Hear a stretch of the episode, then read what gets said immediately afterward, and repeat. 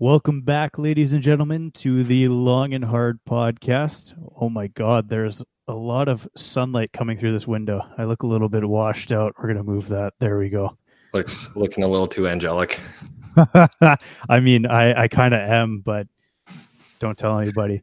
You know, This is that- Josh Blaze coming from Montreal with the sunny window. Sorry, I interrupted you there. What were you gonna say? Oh, I was just gonna say. I mean, you know, white shirt, uh, fairly pale complexion.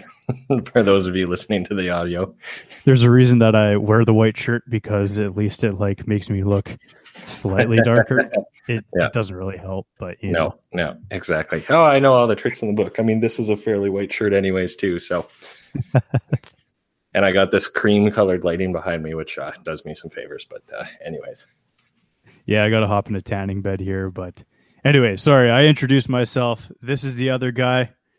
Thomas Harrington coming at you, not so live from uh, Edmonton, Alberta.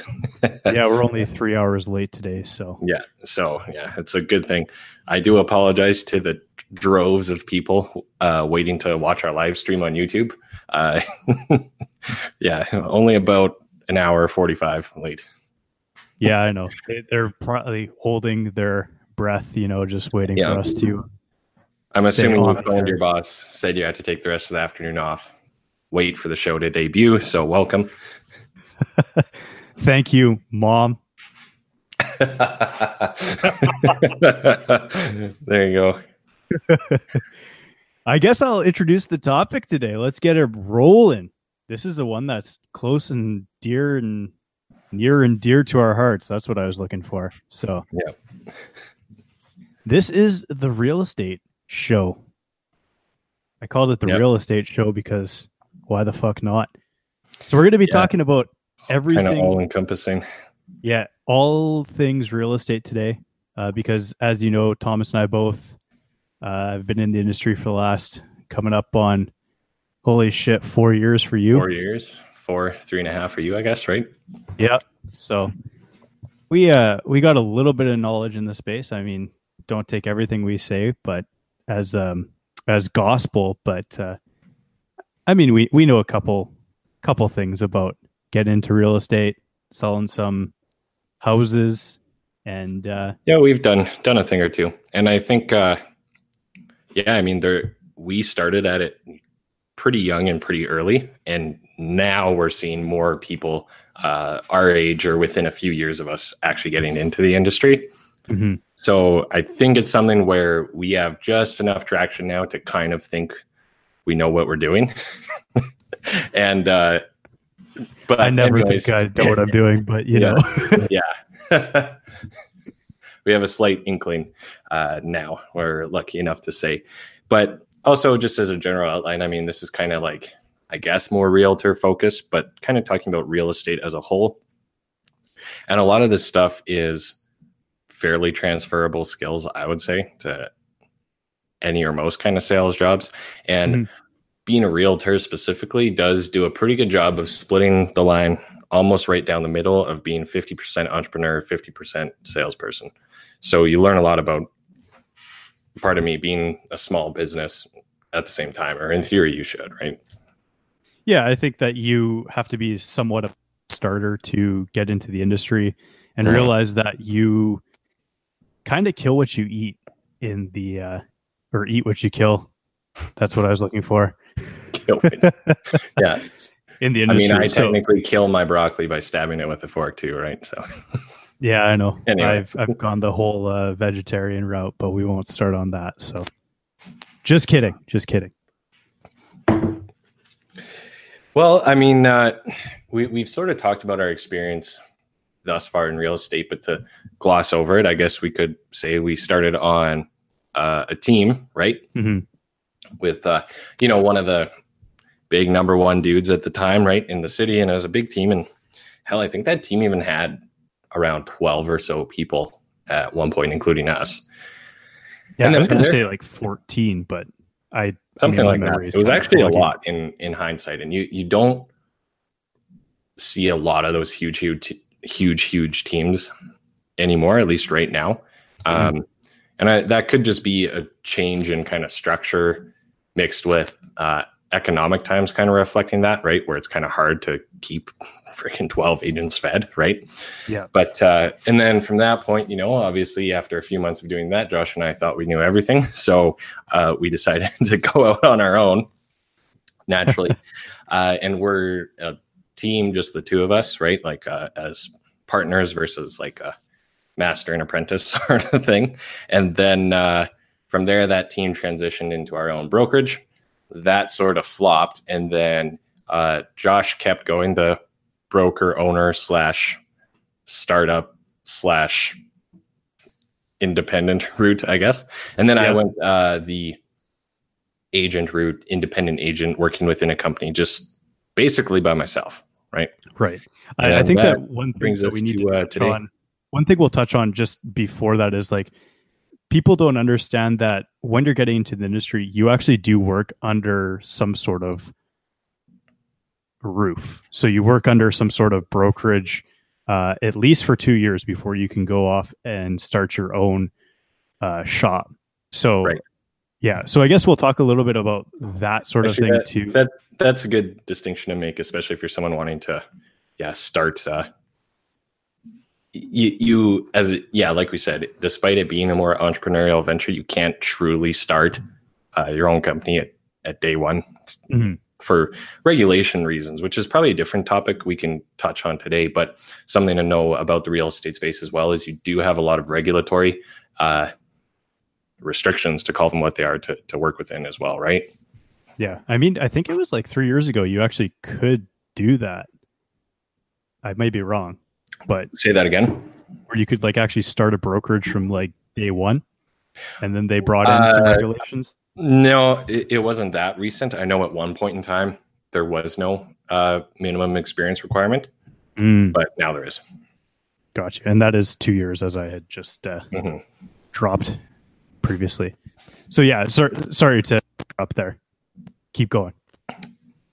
Oh, no worries. Uh, I think that's kind of what just where I wanted to start it was give a gloss over of what we did. Um, so if someone was starting tomorrow, Josh, as a realtor, what would you tell them to do?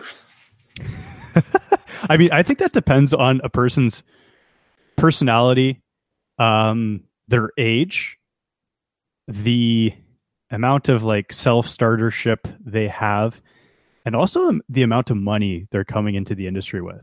Because it's not cheap to get into the real estate industry as a real estate agent. Uh, i think you're looking at close to about 10000 bucks in alberta we'll talk about alberta because that's mm-hmm. what we what we know and love but yeah. you're looking at about about 10000 bucks to get into the industry do all your training do your courses, um, and then get your like your key fob and all that thing, that sort of stuff lined up. So it's definitely not cheap. And I think that's why we do see some people coming into the industry now as opposed to fresh out of university. They've had a couple of years of work under their belts in some other industry and they're getting either fed up with it or they're they've always wanted to get into real estate and it was kind of a, a stepping stone before mm-hmm. getting into the industry. So mm-hmm. maybe that also be why would be why we're seeing a few more people come in as of uh, the last year, year and a half. Yeah, definitely kind of the financial uh, bottleneck, right? Mm-hmm. I mean, I think it also has to do with how well you can market yourself and if you do have some sort of following getting into the industry. Like if you are a uh, social media person and you have your 2000 followers, I mean, you might be fine going it alone. Um, mm-hmm, mm-hmm. You and I were not really like that. No, we, were, we weren't that at all. So, one thing that we thought was a good idea was to go with a team scenario in which there was somebody that's been in the, in the industry for X number of years, has contacts built, has uh, systems built as well to deal with the amount of people that are coming in the door and wanting to buy and sell houses. And I mean, what are your thoughts on that? Because I mean, if were I to do it again, I probably I don't know. I don't know what I would would do, but the, that's that's a good point. and I think, and I've kind of told this to other people, is if I was to start again fresh from tomorrow, I would actually go more what I would call like a semi-independent agent role. Mm-hmm. So, uh, number one, not go as, on as formal of a team as what we were on. Mm-hmm. Excuse me, but uh, to that point, uh, you would want to kind of affiliate yourself with a few agents. So, what I would do is probably go to like five or so agents in that brokerage and kind of obviously introduce myself, say, hey, you know, I'm Thomas. I'm ready to work for you. Uh, the clients maybe you don't want, they're too much of a handful. Uh, do open houses at your listings, kind of grind it out that way. That would be the more route I would go uh, if I was to start over. Yeah. Reason being is you're not really tying yourself to anyone. Uh, you're building your own brand from day one, mm-hmm. but you have something to go out and do, right? because that's the biggest thing about real estate is and they don't really tell you this uh, especially in the courses is you uh, you kill what you eat or eat what you kill right so uh, mm-hmm. you need some way of generating that business and uh, further to your above point is the amount of money you're coming into it with well yeah you just heard the startup cost is somewhere between seven to ten thousand dollars all all inclusive. And you know that is generally tax deductible but we're not accountants but just not to scare you off too too much. But uh, to that point if you're coming into this as a young person you probably don't have a lot of money to spend on advertising. So uh, you know go out and find yeah i would say five agents in your office and go do open houses and the whole like for them and handle their sign calls or whatever that they don't want to do now how do you find these agents? Because the really big ones at your office are probably have their own team or like would want to recruit you for the team.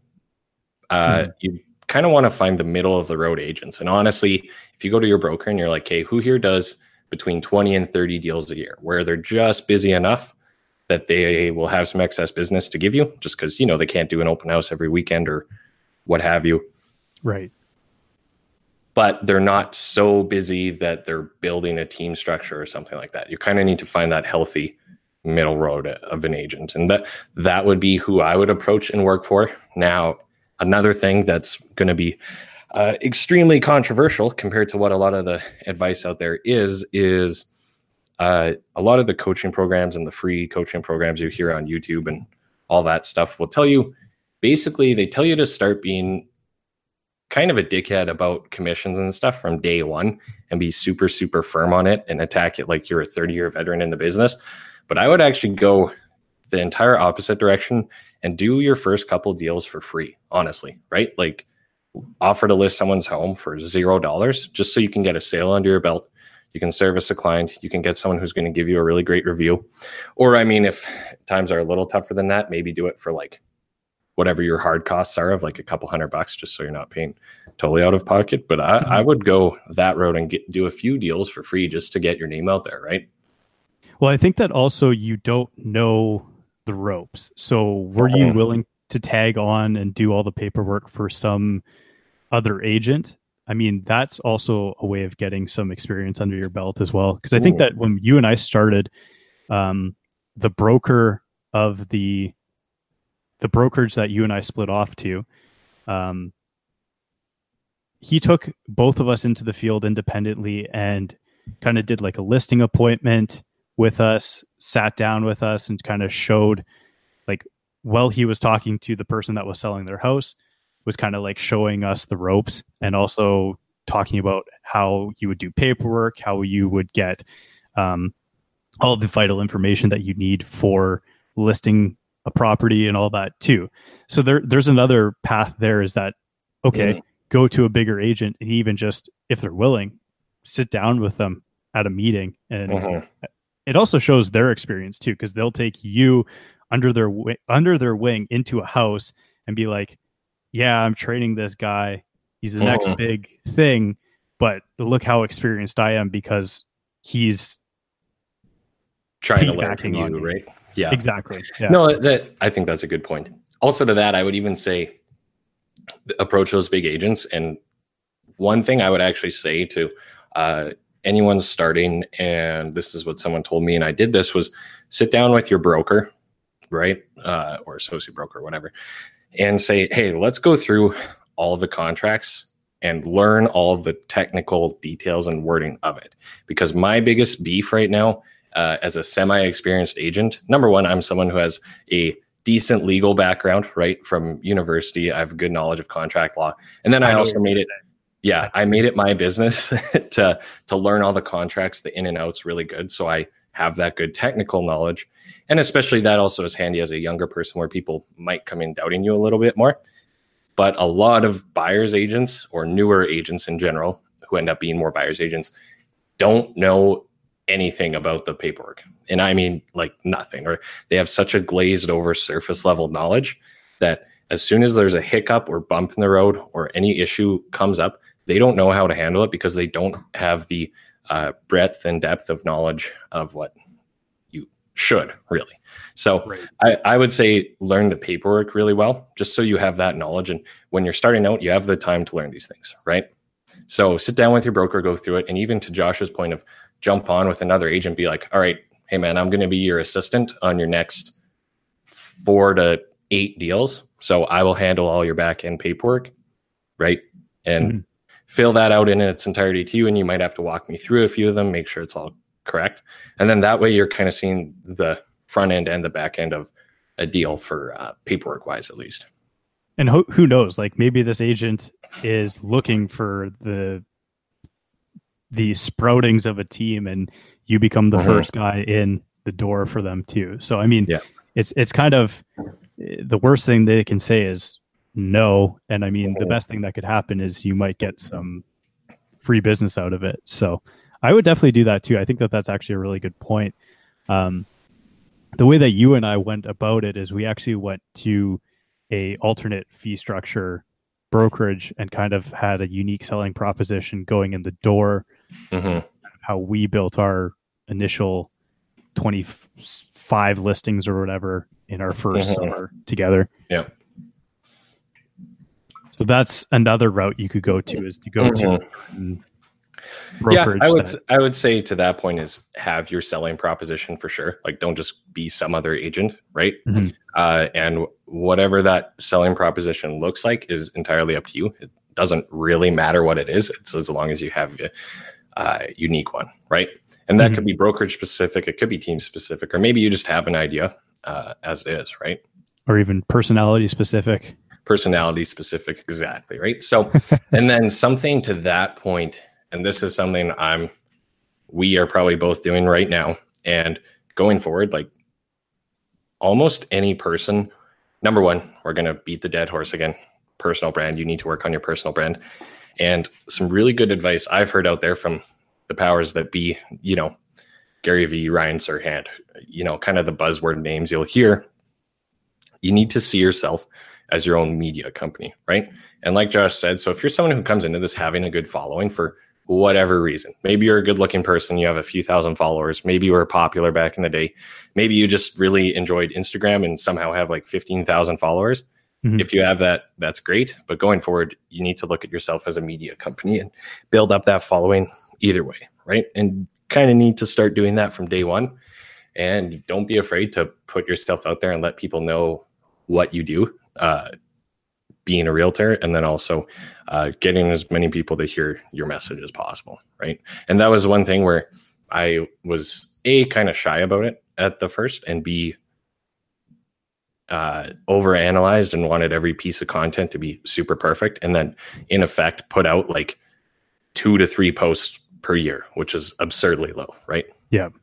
Yeah i mean you see people posting on the daily like that's probably where you would want to be uh, in creating some sort of self media company is that you need to be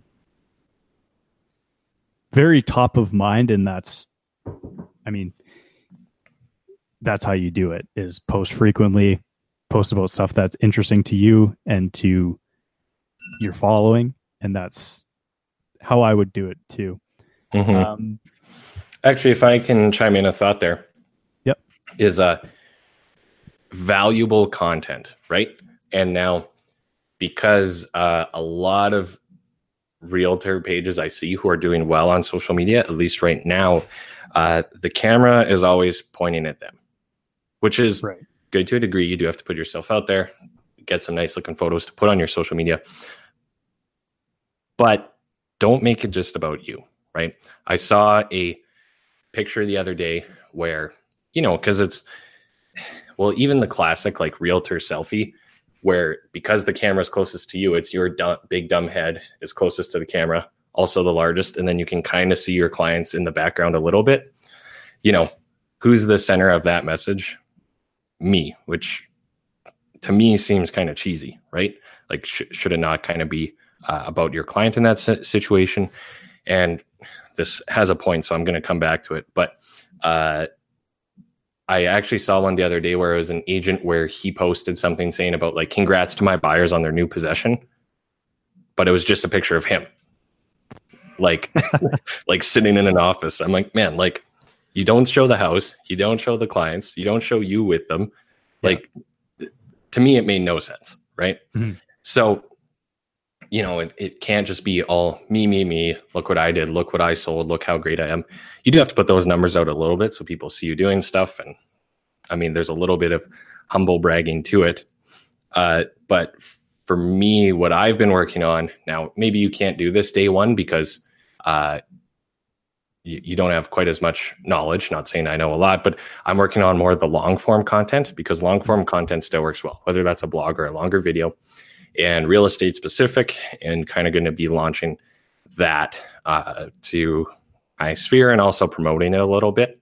And I've already done some of those and gotten some really great feedback on it this far already. But essentially, putting out really great information, and as you know, the Gary Gary V ism is put out ninety percent of your information for free, and then just kind of charge for that last ten percent.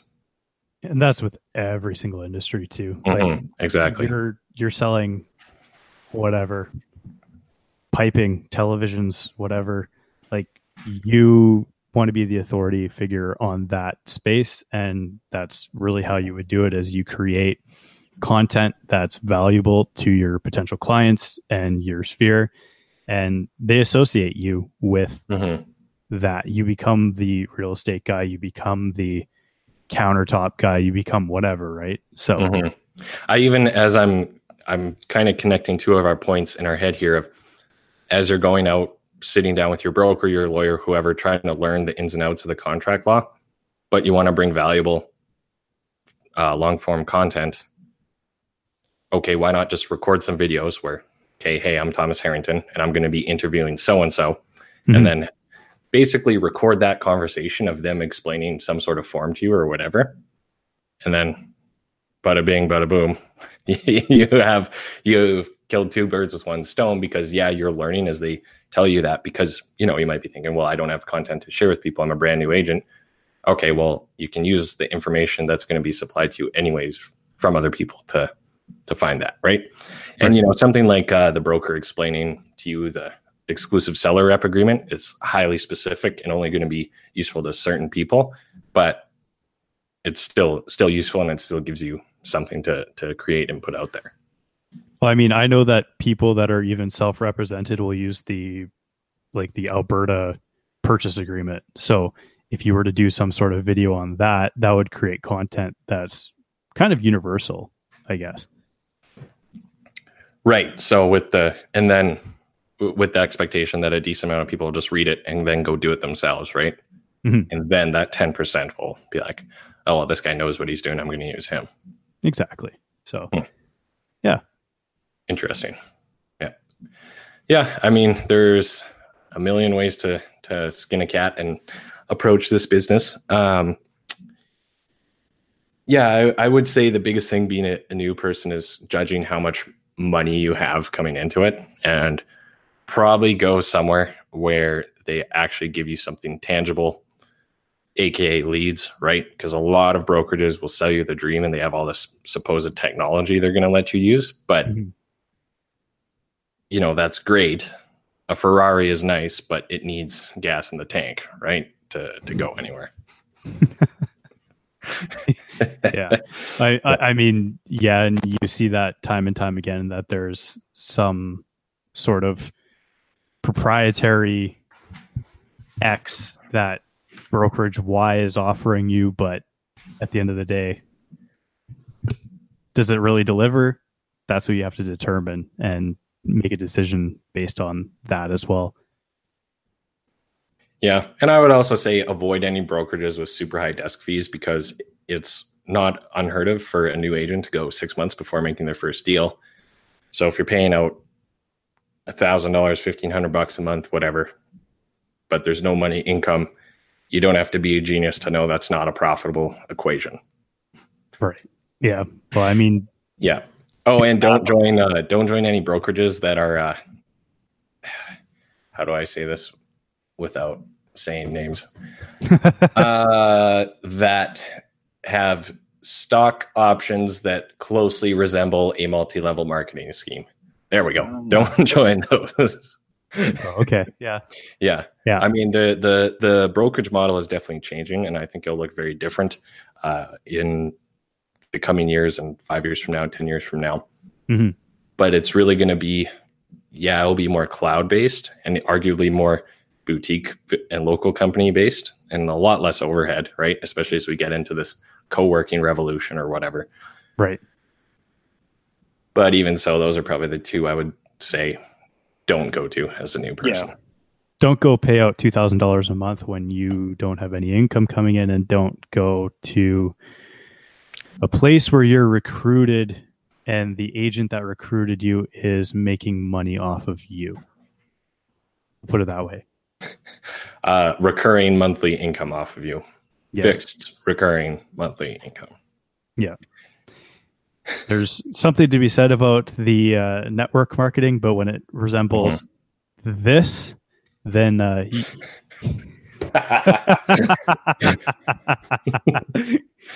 that's all we'll say about that. Yeah. All right. Uh, on on to the next point here. So yeah, what is the next uh, point? We're uh, we've kind of jumped around here. So for someone curious about why we they should listen to us uh, with real estate, Josh, where are you now?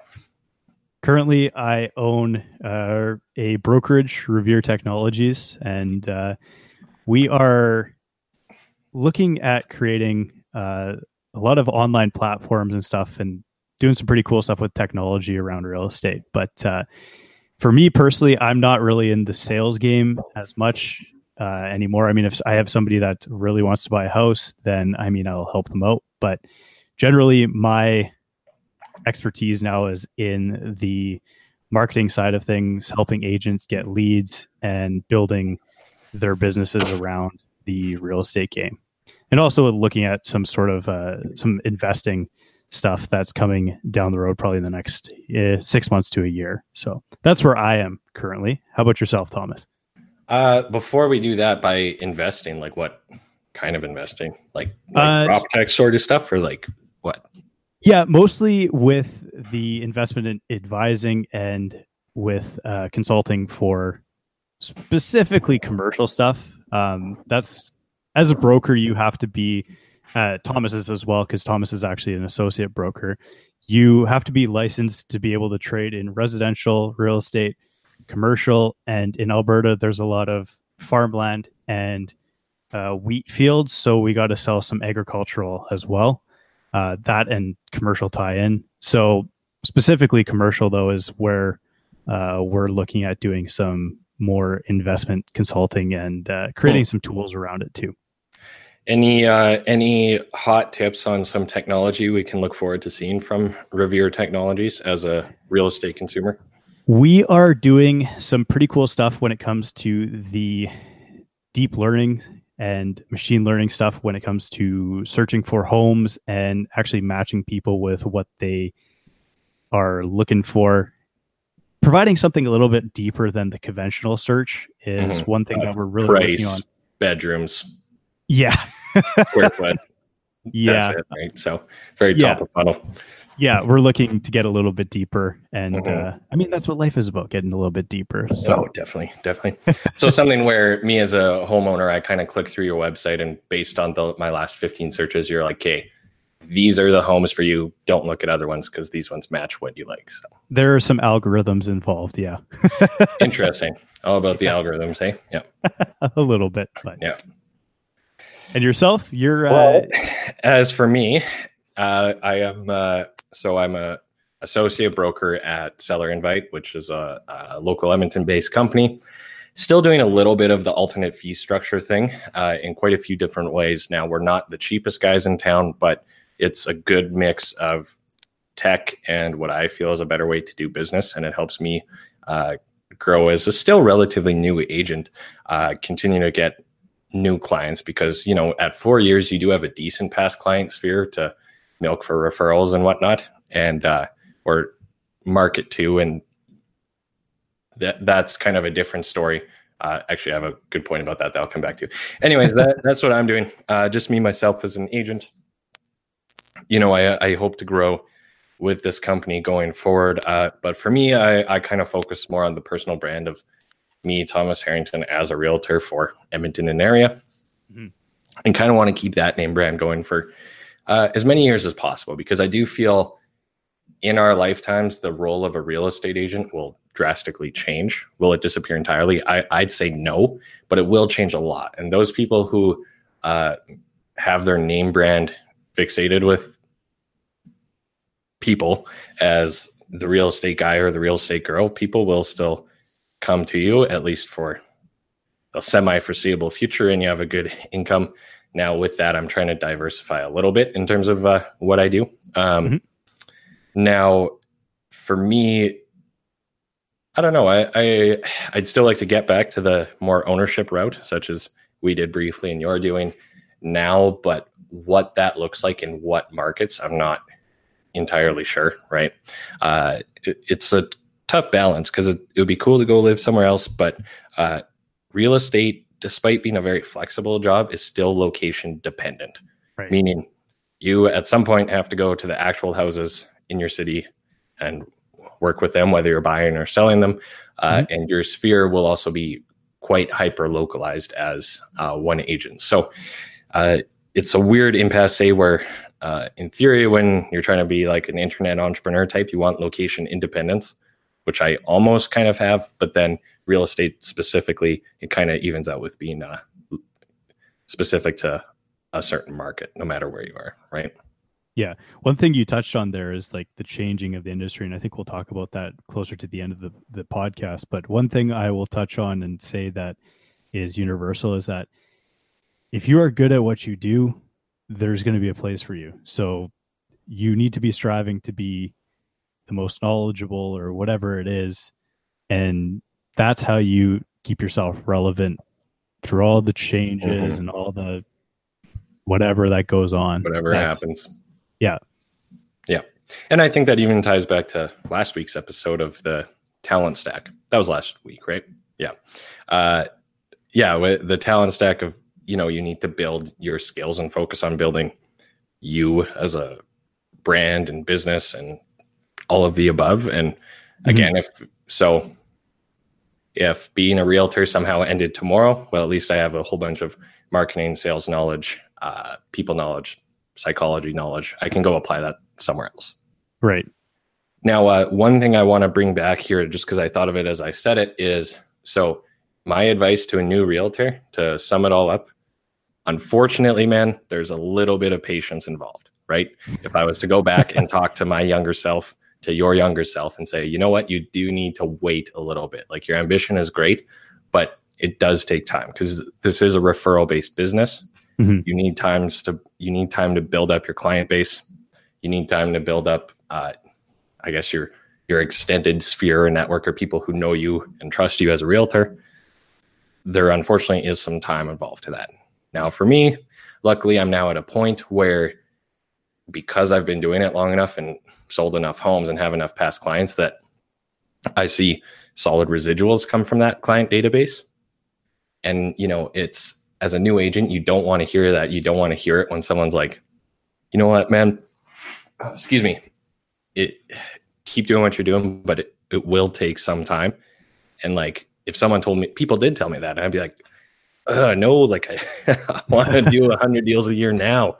Yeah, exactly. Right? But you know, that's one thing I've definitely learned. Now, again, with uh, one thing unique to us as young people is, well, unfortunately, even if a lot of people know you, a large percentage of your friends are not at home by an age yet. Being Absolutely not. 26 years old, if not younger, right? I started when I was 22, right?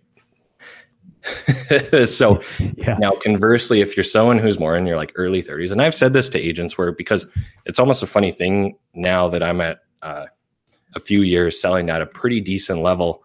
Sometimes i have new agents with the company i work for coming to me for advice who are 10 years older than me right? And it's kind of a mm-hmm. weird thing but to them i always say the same thing like anyone who's like mid 30s or older starting in real estate there's no reason you can't come in and start selling 15 to 20 deals a year solely off of referrals because your friends are older meaning they are more likely able to buy and or sell a home or already mm-hmm. own real estate. So right. if you're an older person you almost need to go really hard on that sphere marketing uh, especially people you used to work with whatever and you might not be on social media.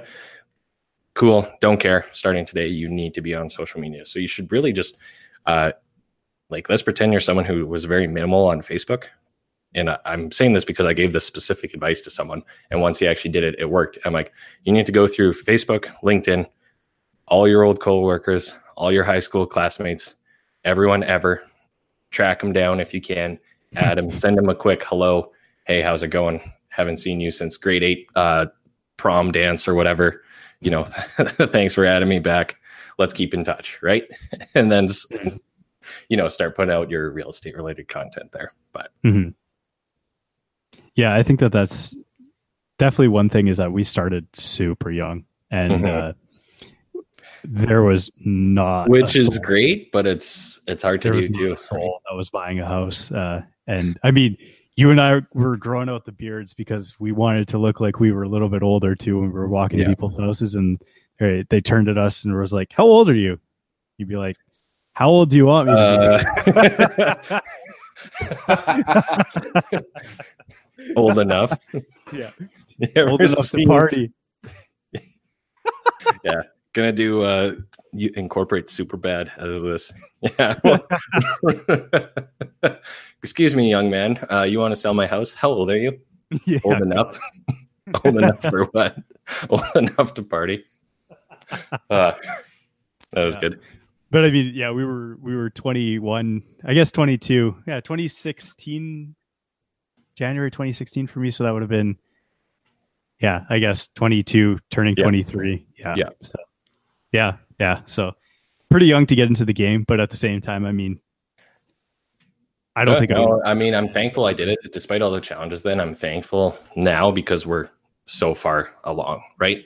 Like yeah. if I've gone and worked some other job and then started now, like, you know, it, at least for everything that we kind of screwed up over the years, it's good that we're we, we're going, uh, have some traction and uh, experience too. Yeah, absolutely. And I think that we both were interested interested uh, in real estate as a asset class. Like even before we got in, um, we were helping people with investments and stuff before mm-hmm. we had even got into real estate. So yeah, definitely had a pretty like a truly authentic interest, and like you said, in the asset class uh, itself, the actual physical homes, not always necessarily being a realtor, but uh, mm-hmm. uh, that's kind of what it translates into. Yeah. So, uh, one thing that I kind of wanted to talk about was, you know, how can an agent future proof themselves, right? At least okay. in our yeah. opinions. Yep. Uh, what are we working to either as well, real estate agents or uh, real estate professionals in the broader sense, uh, and kind of some holes in the industry that we see that, you know, some of these for me even uh, might not be able to fill myself, but if someone knew that was aware of them or whatever, they could really run with it, right? Mm-hmm. Um, yeah, I mean, for me, I would say so. Being an agent specifically is let's talk about agents and then talk about the industry, I guess, as a yeah, whole. let's right? do that. So agents specifically, the one thing we've said is it's we're getting into this like personal brand, personal media company uh, era, and I think that's really really huge, and you need to do that. And the amount of agents who have even more experienced agents whose online presence is laughable, like you you need to invest in that Mhm. for sure, right? Yeah. Uh, put yourself out there, and there's a little bit of a psychology hack there where if uh, if people see you doing something all the time, they will actually make the mental shortcut that you must be good at it, even if you're terrible, right? So, at the very least, if you're posting all the time about real estate, people associate with you with real estate, and then the way the mind works is they're like, well, if they're doing this all the time, they must be okay at it. That, that's a real thing. I don't know the terms, but that's actually somewhat true from like a Right. persuasion point of view. And I would say even putting like a very authentic personal brand out there, right? Yeah. Uh, just being yourself, but being really personable, and then that translates into uh, just better relationships with with your clients. And one thing I want to add there, and this is something that I'm working on personally, as we can see by this today, is uh, more video and putting your face on video because the problem that video solves is face to face meetings at scale, right? Right. On like my busiest days, I've done four or five listing appointments in one day. And that's about the physical maximum you could really do in terms of when you factor in driving time, preparation, so on and so forth, right? And then the meeting Mhm. itself takes, you know, like an hour or so, and then you have to drive half hour either way, blah, blah, blah. Point being, uh, video solves the scale problem of face to face meetings. Granted, it becomes slightly less personal, but the biggest thing you want to do with video is if someone's thinking about working with you, hopefully they read it or watch you a lot, and then they get to know you or feel like they know you on the first day they meet you, right? Yeah. There's an authenticity gap in the world of social media right now, and I think that that's mm-hmm. people lying about their Lamborghinis and all that shit. Like, no, Yeah. but honestly, like, No, like putting out an authentic you to the world and showing people like this is what I'm working on. This is what I do. Um, I mean, not just showing people the like highs, but also showing people like the lows.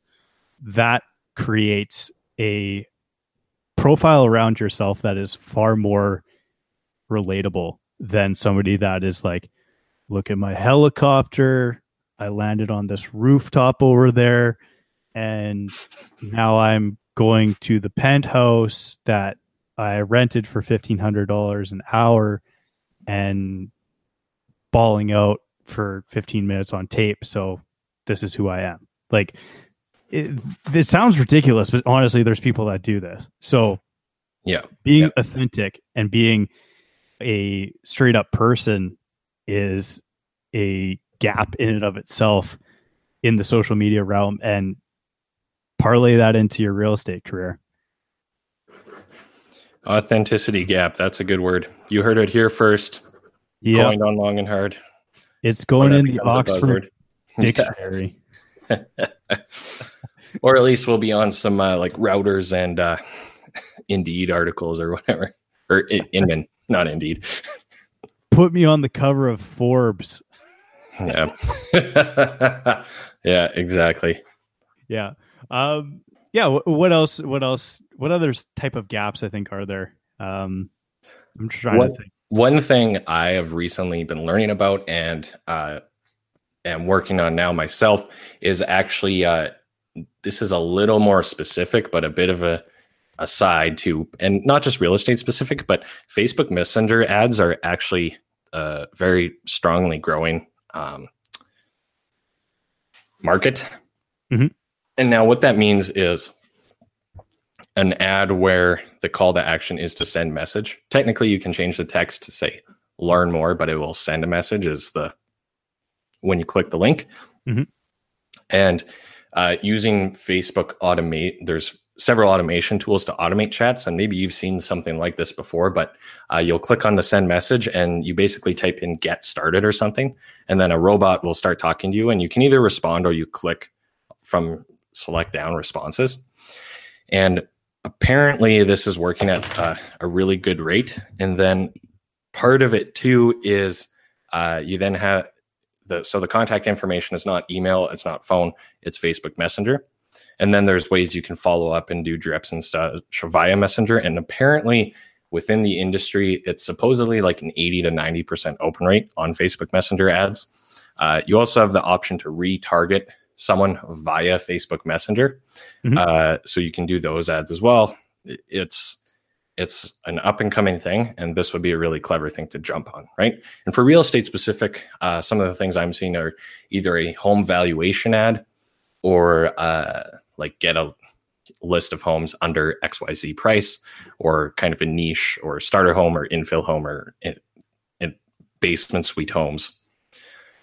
Whatever kind of niche you want to go for there. But uh, Facebook Messenger ads are definitely something up and coming. And uh, for lead generation and real estate specifically, I think you could really leverage this to kind of start building a, a, a pipeline. And it's something new that people haven't really seen before as much either. So now is, is this on your Facebook page and then you create is that how that works? Like you through your Facebook page? Correct. Yeah. So okay. through your Facebook business page, it would be Josh Blazer Real Estate. Click here to do X, and then they type, they click on it, and then a, a messenger, like the native messenger app, gotcha, pops up. Right. So instead okay. of going to a landing page, it's all 100% within uh, Facebook.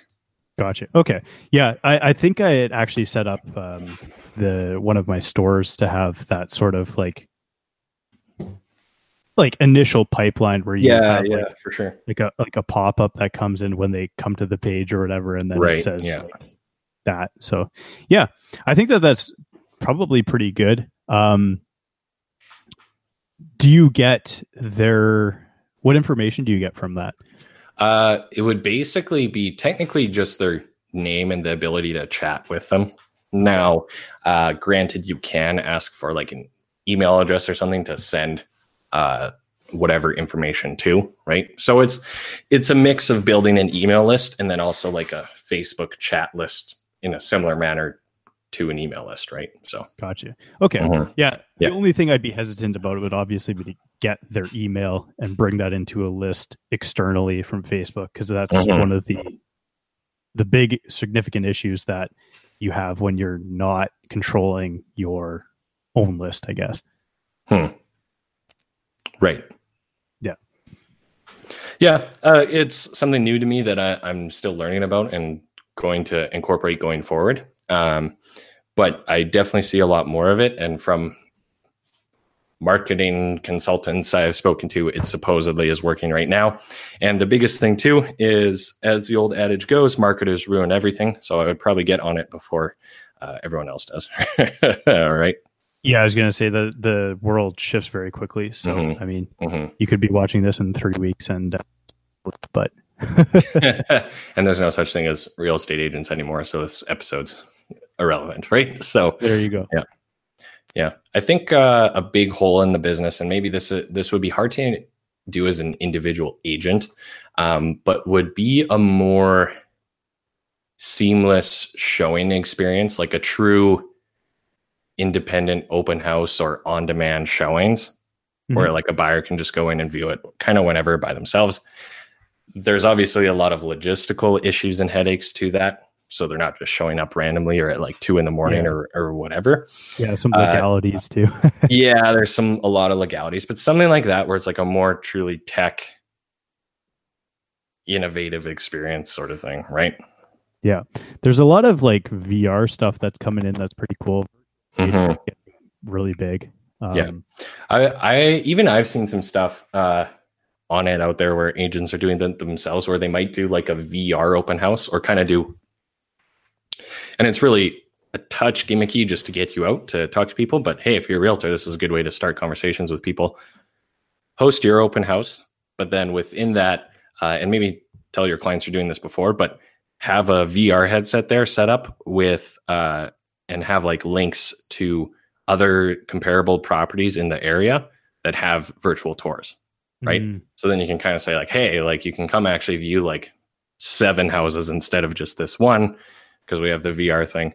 and then you kind of show people using the VR headset. And I think it's just because it's such a novelty still too. You'll get some people out who just want to play with it, frankly. So yeah, and I think that like when you're going to go buy a house, you probably want to actually step in the house and mm-hmm. smell it. Yeah, oh, really get yeah. into that sort of hear thing. the train, hear the train yard down the street. Yeah, so. yeah, but I do think that the the VR thing has some uh, application in filtering out properties nicely in that like well if we yeah, actually go yeah. see this in virtual reality and this is not really what we're looking for then well we know we'll we'll shelve it but it allows you to kind of filter out what you're looking for too mm-hmm. um, some of the really crazy tech stuff that we're looking into is that the unreal engine 4 that has come out uh, this is going to sound like gibberish again to people, but um, there's photorealism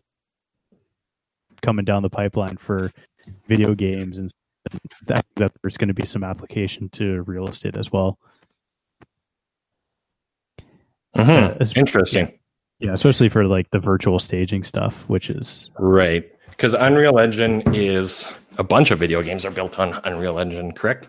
Yeah and uh, it's all it's fully open source. They do all of their like environments through it. I guess I, am not the guy to talk about it hmm. at length, but I have a very fifty thousand foot view. I, I guess that'd be interesting to look into and or at least keep an eye on and see see what happens. Right. So yeah, yeah. The the virtual the VR AR space is getting a lot better. Um, mm-hmm. And then one thing that's going to be really huge, at least for Canadian realtors and Canadian home shoppers and sellers is there's now a better integration on realtor.ca for videos and 360 tours.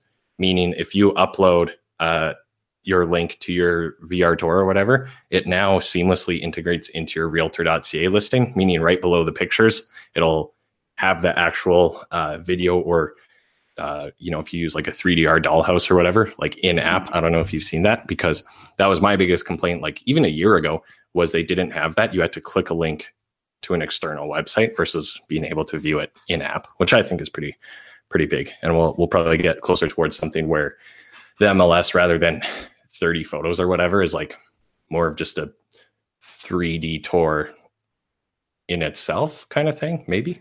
Yeah, well, I, uh, my understanding of the technology, like the Matterport specifically, is they do the photos while you do the the walkthrough. So like you do have your 30 photos, but then you yeah. also have the walkthrough too. And the dollhouse, if you've never seen it, is it is pretty cool. Don't get me wrong. Mm-hmm. It can be a little finicky, but it does a good enough job of getting the gist of a space. At least seeing if it's worth your time to go see it as a home buyer, especially in Edmonton or most of Alberta, where there's ton of inventory. Right, so it, that's a good way to stand out. Right. Yeah, and I think as costs come down for that technology, I mean, a couple years ago was fairly new, and a camera for that is mm-hmm. yeah, it's gone. The camera itself is still expensive, but the individual cost of the service is going down for. Yeah, you know, and I mean your your smartphone camera is getting so good now too that there's even mm-hmm. applications mm-hmm. that are coming yeah. out for okay. that sort of thing. So yeah. Yeah there's uh, i mean the world's constantly changing for sure but there's yeah. some pretty cool stuff to uh, look into and hop on. Definitely. Um do you want to talk about some free resources for people here? Sure. Yeah let's uh yeah. can i can i get you to run with this for a sec? I have to go get my charger. My laptop's gonna die here. No worries. Yeah. Okay. So i mean the free re- resources that I would look into when getting into the industry, um, there's some big ones that are kind of uh, more old school. So you got like the Tom Ferry's, um, where you're looking at scripts for uh, cold calling and getting that sort of thing. I mean, I think that there's some merit to them. Mind you, a lot of the stuff is literally from the 80s. So it's something that you would probably want to take with a grain of salt in 2019 but there's still some merit to it um, the other guy that we look into was um, well actually there's quite a few older marketing books um, specifically when it comes to negotiation and cold calling. But I mean, your Zig Ziglar's, your the negotiation books we were talking about uh, last week or the week before are also pretty good. Um, how to, I have to look this up for a second. The one that I personally have been using or have been reading for the last little bit is the how to negotiate like your life depends on it or whatever. I think that that's definitely out there too. I'm just talking about. Oh, there he is. I'm just talking about books. Um, Yeah. and also hit on Tom Ferry too. Uh, Nice, good stuff. yeah. Uh, were you just kind of referencing the books in our previous? Uh, Yeah. Podcast? Yeah, previous podcast. Yeah. Um, We do have a reading list on our website, uh, and Yes. I'll probably put it in these shows and show notes again, uh, just for some of the stuff we talked about. But you know, with, with marketing books, there's a lot of timeless stuff, and going back to the talent stack thing, it's almost better a lot of the times to read a more general knowledge, like something about persuasion, uh, versus a specific real estate book, right? So yeah. I mean, you can read your Josh Altman. Uh, Yeah. What is that book that you gave me back in the day? Uh, it is. Ugh, it is Josh Josh Altman's book, but I'm blanking on the name. Yeah.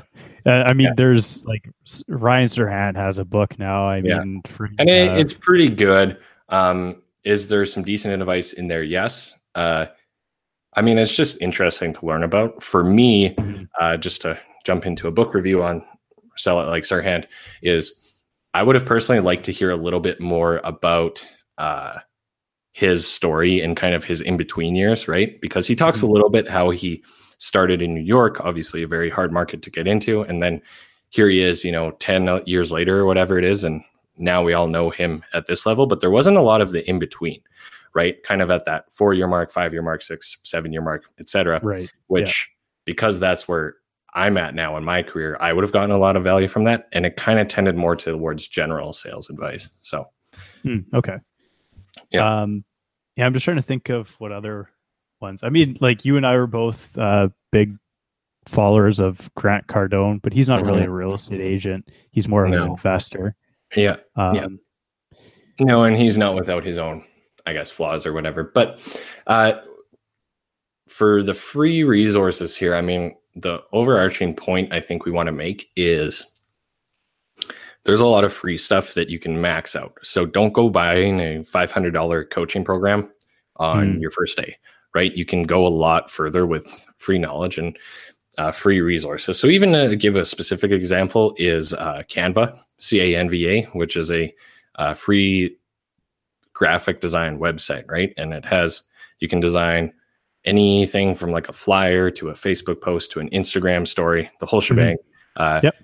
You know, I use that quite a bit for this show's graphic design, right? And it produces really great uh, results, frankly, right? Now, to the finely trained eye, you can probably tell when someone uses Canva versus like hiring out like a designer. right. But again, the free resources go very far. It looks good. It helps get your message out there. Um, I really enjoy, and you know, there's all kinds of podcasts, YouTube shows, blogs uh, that can go pretty far, right? Uh, I I quite enjoy Gary V. Gary V. stuff. Some of his online stuff for me is a little too top of funnel uh, general advice, but uh, yeah, I mean, it is what it is. I really like for realtors specifically, and maybe small businesses, is Curaytor. And now that's uh, spelt a little weird. It's C U R A Y T O R, like as in like a museum curator, but with kind of a, uh, you know, a, a very 2014 esque flair using the wrong vowel in it somewhere. But uh, the those guys give some really good specific advice, especially for things like uh, real estate social media marketing and they actually will give away a lot of their ad design and stuff too if you watch their their shows so you know i, I get a lot from that personally and a lot of good ideas Nice.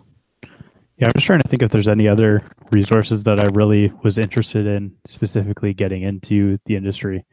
Mhm. But I mean, there's lots of advice on the investing stuff on YouTube. Um, there's very cheap courses on it too. Um, yeah, I mean, this isn't necessarily a podcast specifically for agents getting in. I mean, if you're interested in investing too, like real estate is a very awesome asset class. And I mean, it's a tangible asset that you Mhm. can see and touch and live in. And Well, you can have a lot of direct control over it, right? Like if I have Right. a, you know, even a hundred thousand dollar home or condo or whatever, conversely compared to let's say a hundred thousand dollars of Apple stock, you know, I can go drive by that condo, check on things. If something doesn't look right, I can call the manager. I can't really drive past Apple headquarters and lean my head out my car window and be like, "Hey, everything good in there?" start Right? selling more iPhones. God damn Yeah. it. No, but yeah, like, I mean, there's value add that you can create too. Um, Mhm. I mean, so yeah, it's, uh, it, it- I mean, a lot of people get wealthy. I think real estate is the asset class that most people, the majority of people will see, uh, getting wealthy as possible. You get your, Mhm. your leverage in there too. There's Yeah. lots of cool stuff with it. So, definitely and there's a li- uh, it is i mean granted doing something like a flip is quite risky but real estate in itself is inherently a less risky asset class than stocks even because real estate is something real. Even if the market still kind of goes down or whatever you still have a physical piece of land that you could go live on or or whatever. Mm-hmm. Yep. so, uh, I'm just trying to think, is there anything else we wanted to touch on on this podcast? I think we're over an hour here, but Yeah, I think we're over now. I think we've gotten to most of where we want to. Uh, just for future future industry predictions, let's go with that. So, Okay. specific to real estate in terms of shopping and marketing for a home, and re- by by extension, realtors. Uh, what kind of changes do you see coming, Josh?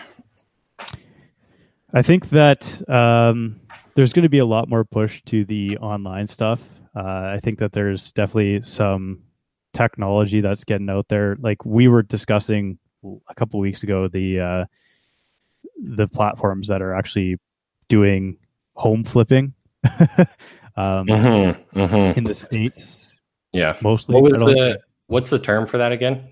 Uh, uh, iBuyer, I want to say. iBuyer. Yeah, that's what it is. Yeah. Um, I think that there is some interesting stuff in this space. I also think that it's like a niche market that they're targeting with that. I don't think that it's going to Mhm. be Yeah, applicable to. it the economics of it don't work on mass, as far as I can tell. But Mhm. what do I know, right? Yeah. Um, I think that's that's one interesting to, thing to look at. I mean, I think that the short term game is also interesting as millennials. How there's, well, I mean, you read articles of like, well, people can't afford houses and all this stuff, and but, I mean, au contraire, we do have seen a lot of transactions go through. Yeah. So No, that that's true, but yeah, it'll be interesting to see is the bulk of millennials, which is kind of our age, like right in the middle, Mhm. hits true home buying age over the coming years. Uh, what'll happen there, right? And to that point, if you're an agent listening to this, that's where a lot of the buyers are going to come from in the next three to five years and beyond, right? But how are you going to position yourself to get in front of those uh, good old millennials, right? Mhm. you know give them a give them a promo code for uh swipe up promo code for avocado toast or something I was just gonna say, Yeah. yeah, avocado toast and uh, a, a pet a puppy before you sell the house or whatever. But yeah. Yeah, exactly. How no that, yourself? that's an interesting one. Um we kind of glossed over it but just kind of a little more sort of 3d vr ar stuff coming into the scheme of things. One thing i've heard out there and some predictions i've read that i think will happen uh, perhaps more in america and i don't know what this will look like in canada but a really big player like zillow or facebook uh, or maybe even kijiji in canada uh, taking over or creating or incorporating a uh, mirror posting platform directly to the MLS, Mhm. meaning you'd be it would still be effectively a sell by owner package, but one of those major players allowing you to post uh, for very inexpensive directly on uh, the MLS, right? And Zillow is pretty much already doing it because Zillow probably won't get the traction in Canada. Um, it'll be curious to see if someone like Facebook or even, like I said, Kijiji feasibly because that's sort of their route. Mhm. And they've already incorporated the DDF feed. However, what's interesting to that point is uh, Comfree used to be owned by Yellow Pages. So one could argue that was Yellow Pages entering that space and they've now sold it. And uh, with no value add, might I add, for what it's worth. So, you know, the Americans looking at uh, what will happen in this situation, perhaps that could be a case study. But regardless, I could see something like Facebook coming in and allowing uh, direct postings for listings sometime in the future. What that'll look like, I've heard people theorize they'll do it for free just so they can sell advertising space on it. Mhm. But it'd be interesting to see who comes in there and how that shakes things up and if it truly gets on mass adoption or not, which is the, the biggest problem. Yeah, I think that the the the issue is that it's such a large purchase, hmm and I mean, people it it, it Yeah. generally is the largest purchase a person or a Mhm. family, right? So there's Yeah, still that- some hesitation. Definitely, because it's not like because I mean you can do something like buy, buying and selling a car online with virtually no intermediary. Yep. But yeah, I, I'd say that mental hangup will, will always be there for people for sure. Mhm. Oh, if I may uh, backpedal here a little bit, but what we just said made me think of that is one thing I would also say to new agents getting started is so in our market, there's a Facebook page for all the realtors of members of the Realtors Association. They spend way too much time thinking about the competition, specifically in our market, a low cost sell by owner option, not to name any names. Mhm.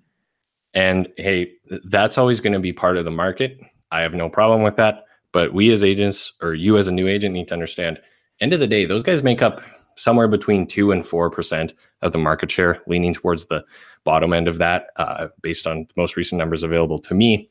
So understand 98% of the time, that's not your competition. But a lot of agents give those guys way too much mental weight when in fact that's not who your true competition is. Yeah. I mean, I would argue that your competition is yourself. There's 380,000 homes in your market alone. I mean, there's probably more than that now, but I mean, like, there's just so Hmm. I wonder if that much. number is Greater Edmonton or Edmonton proper, but either way. Yeah. Uh, I mean, it's whatever the tax assessment is allowed because that's what. Mm. Right. Yeah, I guess that would So- be the giveaway. So So so whatever that is, but yeah. So I mean, there's there's a, a shit ton of properties. So I mean, to go get ten sold a year, uh, make of it what you will, I guess. definitely, definitely. Yeah. Um, I'm just trying to think if there's anything else that I wanted to hit. Anything else that you wanted to touch on? No, I think we hit most of these points decently enough and tried to keep it in semi logical order here. Um, There'll probably be a part two. yeah, we'll probably have another real estate episode or two because that's sort of uh, our main main line of business and uh, whatnot these days, at least. Yeah, and I think we'll we might even interview somebody in the city when I'm back and get somebody on yeah the show. i'd like and- to get some more in-depth uh kind of two cents on that and yeah we have a few contacts who can help us out with that for sure I mean, we've dealt with only. Yeah, so definitely well i think that's Cool. all for this week hey Yeah. that is all for the Long and Hard podcast. As always, like, subscribe, watch us on Tuesdays around 1 p.m. Mountain Standard Time. Uh, disregard And, this uh, episode that one. yeah and then uh we're gonna i think going forward we're gonna say uh the audio will be released wednesday mornings uh officially speaking Yep. uh kind of around 10 30 11 a.m right when you're grabbing your second coffee at the office maybe a little lull between meetings or whatever so you have time to uh, jump on and listen Third coffee. Yeah and as always, Spotify, SoundCloud, uh, Apple Podcasts, anywhere you find your favorite podcast, you will find us. So thank you very much for listening. I am Josh Blaze. This is thomas harrington and uh make sure you uh are hashtag always hard Always Hard. we will talk to you next week on the Long and Hard podcast. Take care now. Peace.